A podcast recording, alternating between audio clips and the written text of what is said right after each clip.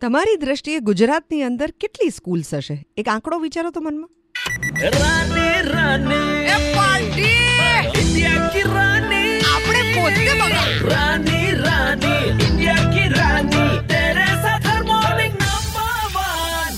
ગુજરાતમાં ચોત્રીસ હજાર છસો ને નવ્વાણું સરકારી સ્કૂલ્સ છે. ચોત્રીસ હજાર છસો નવ્વાણું.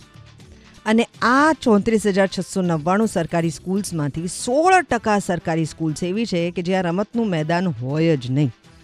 હવે મને યાદ છે, નાનપણની અંદર અમે લોકો શાંતિવન પાસે રહેતા હતા. અંકુર સ્કૂલની પાસે પોતાનું મેદાન નહોતું. તો એ લોકો ત્યાંથી ચાલીને છેક પીપીસીસી ગ્રાઉન્ડ સુધી આવતા હતા, બધા બાળકોને લઈને.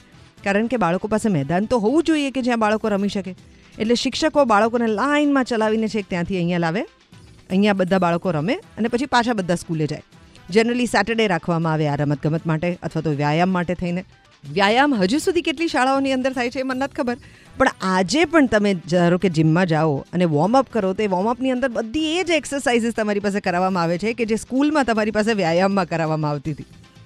સ્કૂલના મેદાનની અગત્ય એટલા માટે ચર્ચાઈ રહી છે કારણ કે આપણે ત્યાં તો રમશે ગુજરાતનું આટલું અગત્યનું સૂત્ર છે. હવે ક્યાં રમશે ગુજરાત? એનો જવાબ કોણ આપશે? Red F morning number one હું છું દેવકી બજાતે રહો